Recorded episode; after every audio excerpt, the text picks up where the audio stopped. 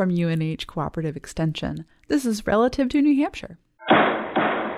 Step into the classroom and listen in while a group of UNH students explore the underlying aspects of current issues under consideration at New Hampshire's State House. We pick apart those issues and connect with experts, all to share with you insights from our scientific community that enhance our understanding of the biological world right here in New Hampshire, home of the greatest democracy in the world. I'm your moderator, Dr. Anna Kate Wallingford. I'm Marissa. I'm a senior double major in biology and theater. Now, Marissa has been following House Bill 345, establishing a license for mushroom harvesters. And we will start out with a group discussion before she attended the public hearing on this bill.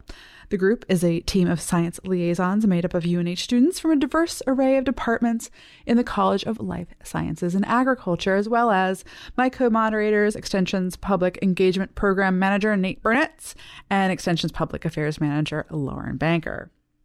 It turns out they tried to pass like an identical bill last year and it kind of got lost in the like cancellations of meetings and the restarting meetings and stuff like that because of covid um, and that, so it ended up not getting passed. And i'm not sure like there's not really any like notes from that. So i'm not sure if it was just you know little potatoes compared to other stuff that was going on or and they just gave up on it or what happened.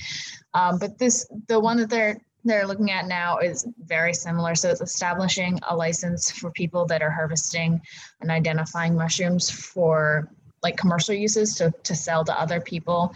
You have to go through it's like 20 hours if you're not already an expert or four hour or at least four hours of training if you're already an expert. And they have it split up into two different kinds of mushrooms. So they have tier one, which are mushrooms that have no other species that look similar to them that could be toxic and then tier two would be like kind of more dangerous ones that could be mistaken other other species could be mistaken for them that are harmful to humans proposing that it would be $75 to be licensed and then it would last for five years. And then if you wanted to get it renewed it would be cheaper to renew but violating the, violating the new bill would be a fine they like established fines for it.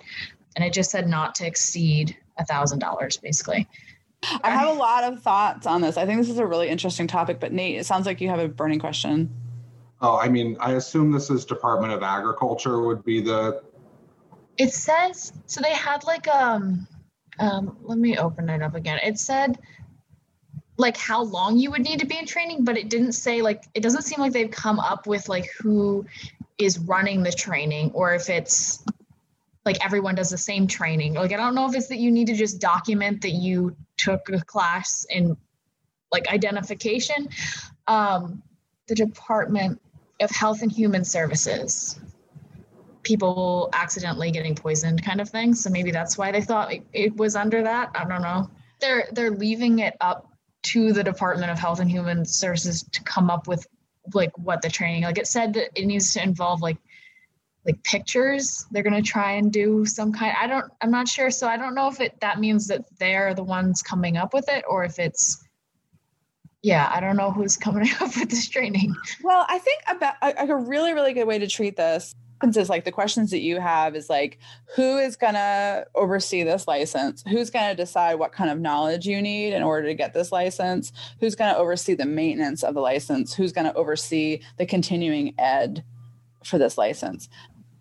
Let's think about this a little bit because we can go into a couple different avenues. We could ask, um, we, could kind of say like what other things are regulated? So like pesticide use is regulated. We could think about like how do they go about licensing pesticide applicators? Um, who um, who regulates food safety? And think about who to talk to about that. I have a couple ideas. Mushrooms aside like how how does it work to be be a regulated person right like how does and especially when it comes to knowledge like this and and then and then maybe think about who could provide the expertise when it comes to the mushrooms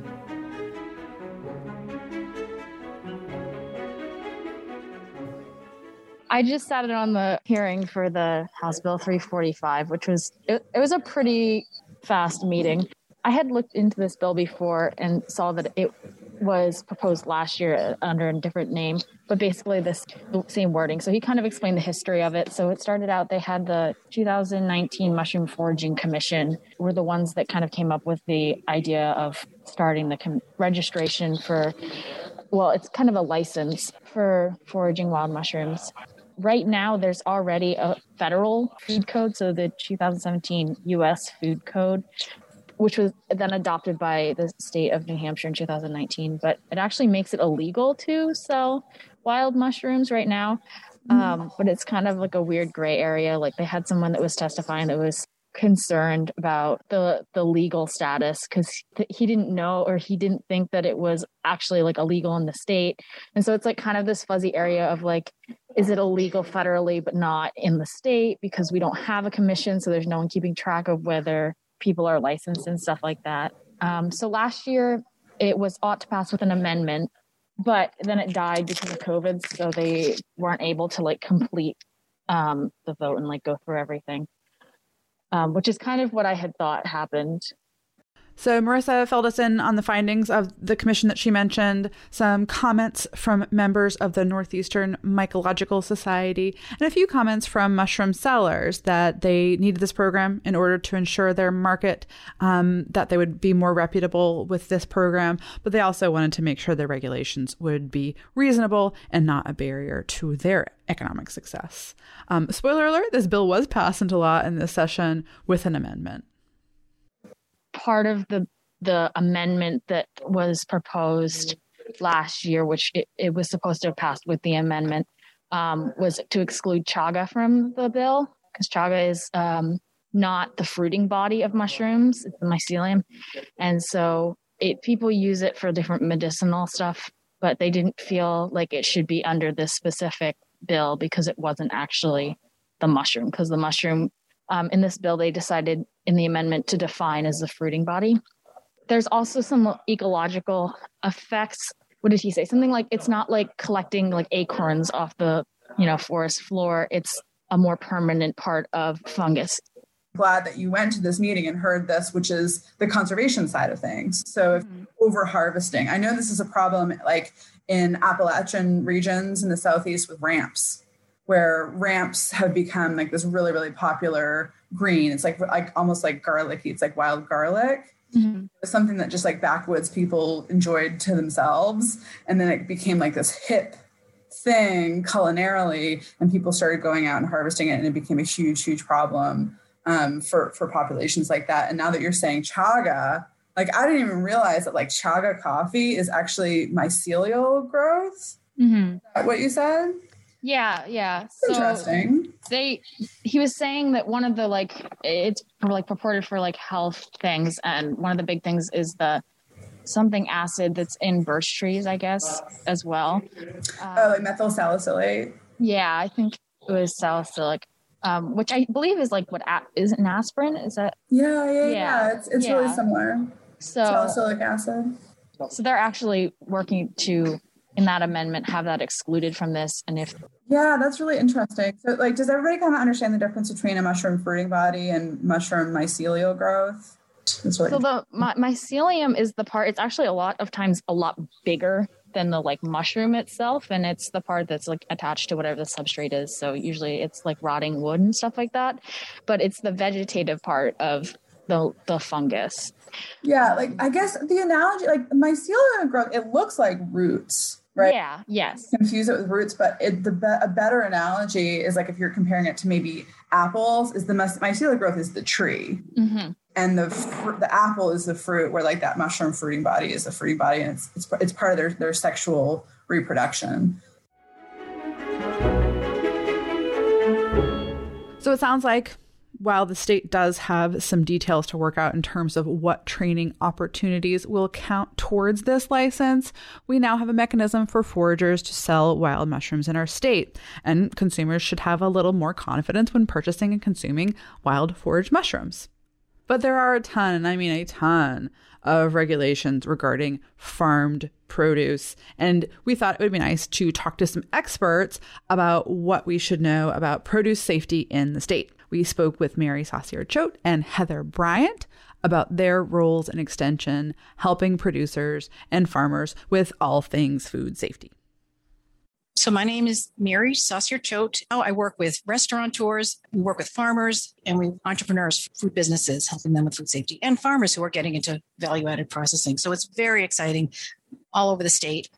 I'm based in the same office that Mary is uh, in Grafton County Cooperative Extension, and I'm a fruit and vegetable specialist. So, um, and so, how did I get into food safety? That was um, a little bit of a of an accident. This new regulation came out several years ago called the Food Safety Modernization Act, and we needed somebody to read it so that we could explain it to farmers because it's a really complicated piece of legalese. And so I volunteered to read it, thinking it would be like a three month gig. I would explain what it says to the farmers and then be back to my fruit and vegetable world. And that was like, I don't know, 2013 or 2014. So here I still am.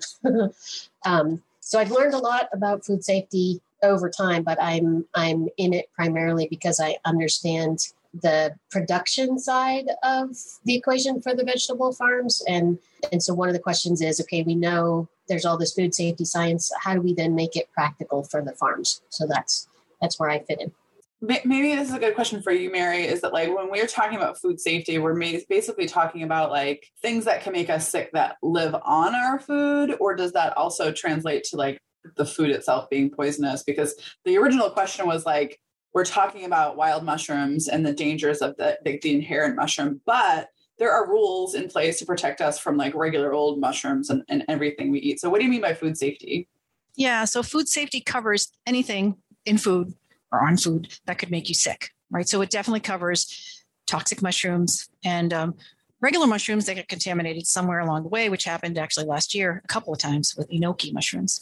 It also covers uh, food allergens fall into food safety. If food allergens are not labeled correctly, that's a food safety problem. Or if they're present and not labeled at all, that's a problem. So we work with folks to help them to not cross contaminate, to you know know how not to cross contaminate, and to uh, uh, into label. Mary went on to explain that the list of common allergens is growing. Um, there are currently nine ingredients that must be included on the label as major food allergens. Those are milk, eggs, tree nuts, peanuts, wheat, soybean, finfish, shellfish, and the new kid on the block, sesame. She also mentioned that there are some new mechanisms in place that will likely mean that there will be more major allergens added to that list in the future. We don't really think about how likely fresh fruits and vegetables are to be carrying pathogens very often. Um, I asked Heather to give us a sense of what preceded the rules laid out in the Federal Food Safety Modernization Act, which we refer to by its acronym FSMA. Um, what were farmers responsible for when it came to keeping people from getting sick?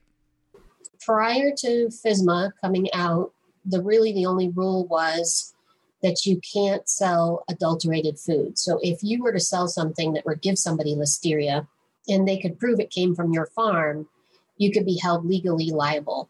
By that I mean fines, um, getting sued in court um, for all all the money that your farm is worth, and even um, jail time if it were proved that you should have known better.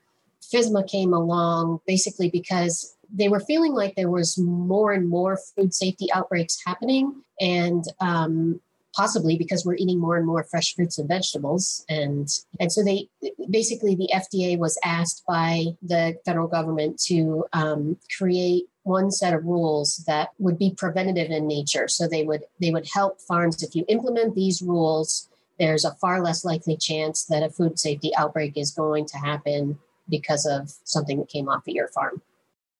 I'm wondering also, and I don't know if you know the answer to this, but what happens if a restaurant wants to buy mushrooms that are from out of state if that state doesn't have their own license set up? I think the rule says that um, you can buy it from out of state entities if they have a license. So my guess is if they wanted to buy something from, say, Virginia and Virginia didn't have a program, they wouldn't be able to do it. But at the same time, because of FSMA, at the very least, everybody would have to have their address associated with that product. So if there was a problem, you could link back to it. Is that kind of what the, the FSMA rules imply? Potentially not, because the FSMA produce safety rules apply to growing the stuff. And if you're wild harvesting, you're not growing it. Because I remember Farm Bureau had a, hosted a bunch of conversations about this while it was still in its infancy. And that was one of the big topics was, you know, does FSMA produce safety rule apply to the wild harvesters? And I think um, when all the analysis was done, it doesn't. Like fiddleheads, harvesting fiddleheads and ramps and buying those. You're not growing them, so so we got into the weeds a little bit about the current state of affairs when it comes to food safety regulations, who needs to follow what rules, and what is coming in terms of tracking produce from field to fork, as it were.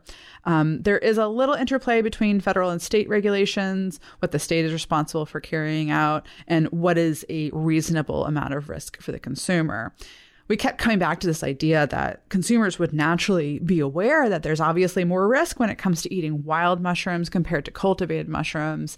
I couldn't help but draw on risks associated with raw milk. I also wanted to take the opportunity to ask Mary about the potential risks and benefits of drinking raw milk here in New Hampshire as local producers are legally allowed to sell up to 20 gallons of raw milk daily as long as it's sold directly from their farm. Uh, Marissa also had some questions about a bill she was also following um, that would allow for expansion in the kinds of products made with raw milk um, that New Hampshire farmers can legally sell. Raw dairy products cause over 50% of the milk borne outbreaks. Raw milk consumers are 1% of the population, but they get, you know, 50% of the foodborne illness from milk drinkers are in that 1% that's just something that I think people should know, but they don't. I mean, I think I am 100% for freedom. And if someone wants to, you can put whatever you, as far as I'm concerned, put whatever you want in your body. And you should have all the information. You shouldn't be fooled by, by bad information to think that something is good or safe reason we pasteurized milk in the first place was because of the foodborne illness problem of raw of raw milk in the old days when they didn't have uh, pasteurization when you just you know everyone drank raw milk. So brucellosis is gone pretty much in our country because we have milk pasteurization. Um, but they think i guess the i'm you know reading what the beliefs are which are not substantiated by science is that it's better for you and has these enzymes in it that are better for you and you know that this is based on anecdotal evidence. They, they don't have don't have studies that show that the enzymes in raw milk are super active and protective of health. Some of the vitamins that are decreased when you pasteurize something when you when you pasture when you boil anything like vitamin c raw milk is not where we look or milk and it is not where we get our vitamin c right? We look for vitamin c in things like potatoes and tomatoes and oranges so it sounds so it sounds like the the benefits are kind of unclear. However, um, it's it's been an important thing, in, and, previous legislation has said like you know it's your right as as a resident of United of, of, well of New Hampshire that if you would like to purchase raw milk from your neighbor or you know like a, like a like a small scale farm, that's your right to do so. So a previous bill had kind of said you can buy raw milk, and this bill is adding ice cream to that list of products that can be sold.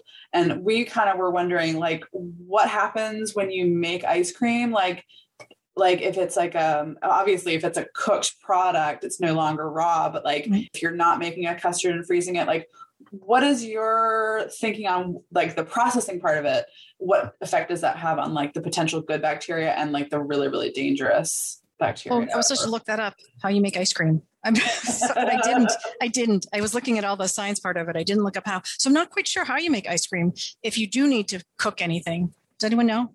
Does anyone has anyone made ice cream? Heather, have you made ice cream? I think it depends on what kind of ice mm. cream it is.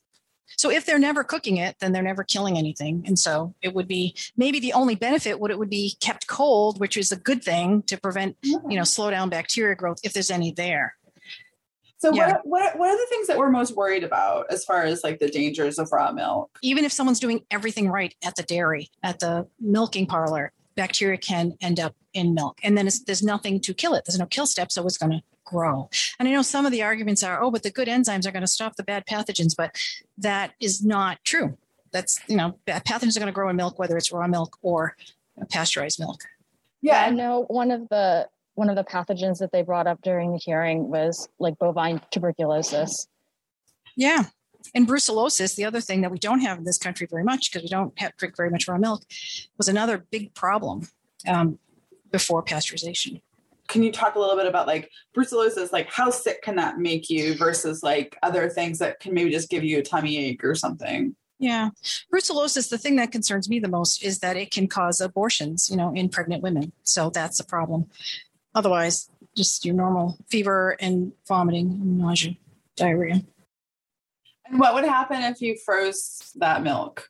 Would it have any impact on the on the microbes that we're talking about? No, um, freezing stops bacteria from growing, most bacteria, mm-hmm. but it doesn't uh, kill them. Cooking, pasture heating does. Okay, so if you have something that was already contaminated and it was made into ice cream, as long as it was like made into ice cream really early before anything got to grow, maybe that would slow down the process of, you know, something uh, dangerous, but it's not going to get rid of it. Right. And it's really too bad because you can even test a bulk tank full of raw milk and it'll test fine, but there could still be bacteria in there if you didn't test the part of the tank that had the, the bacteria growing, or it could be a small amount that's not detected, but by the time people are drinking it, by the time it's bottled or whatever, it's there. So, but still, people should have that. Of course, people should be allowed to do whatever they want, just with really good information.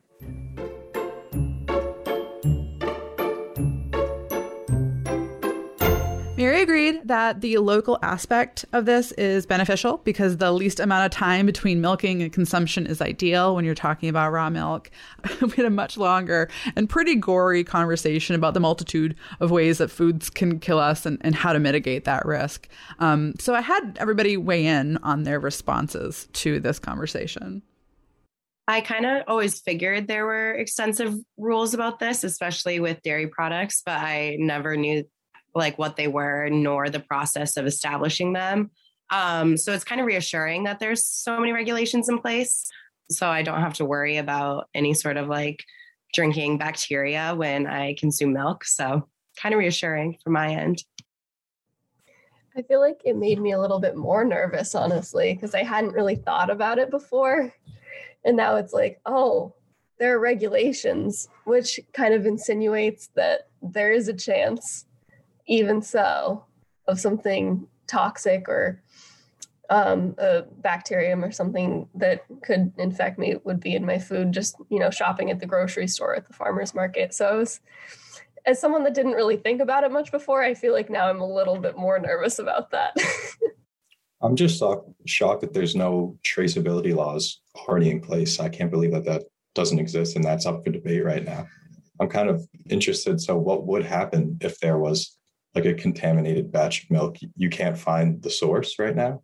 Well, generally, it's like one step forward and one step back. People will be able to say that, but depending on how widely it's distributed, it can be hard to trace. And they're trying to make it really easy to, to find where food originated, to find where the, you know, the source of the contamination. But my visits to farms and processors in the classes that we've taught, producers and most farmers by far are interested in doing a great job and not and not making people sick. I'll leave the final word to Heather, who provided us with some context.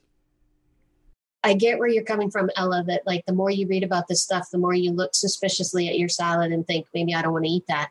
You know, the more I learn about this stuff, the more creeped out I get too.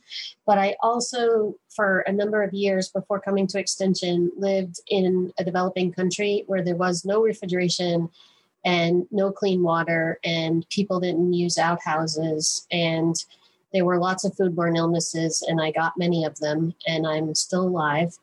And one of the things that I learned is that a multitude of sins can be created or corrected in the kitchen. So we all have way more power in this equation than we think we do.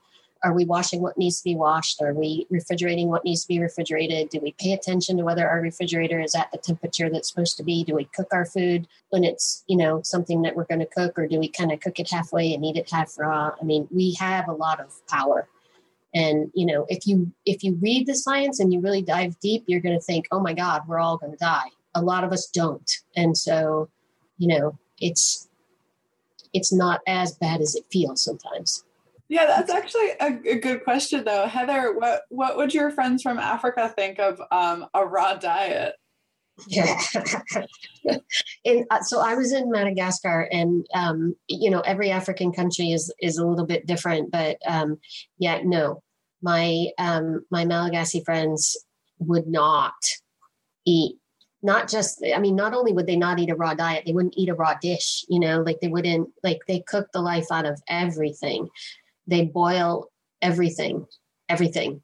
Like there's hardly any food items that they eat that aren't boiled for a really long time.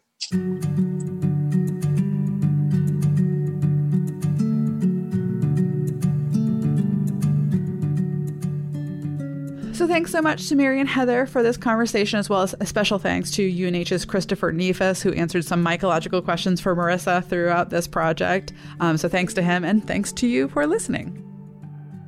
Relative to New Hampshire is a production of UNH Cooperative Extension, an equal opportunity educator and employer. All music is used by permission or by Creative Commons licensing. UNH Cooperative Extension is a nonpartisan organization. The views and opinions expressed in this podcast are not necessarily those of the university, its trustees, or its volunteers inclusion or exclusion of commercial enterprises in this podcast does not equate endorsement. The University of New Hampshire, New Hampshire counties, and the U.S. Department of Agriculture cooperate to provide extension programming in the Granite State. This podcast was made possible by the UNH Extension Internship Program. If you're interested in supporting great work like this for the future, learn more at extension.unh.edu/internships.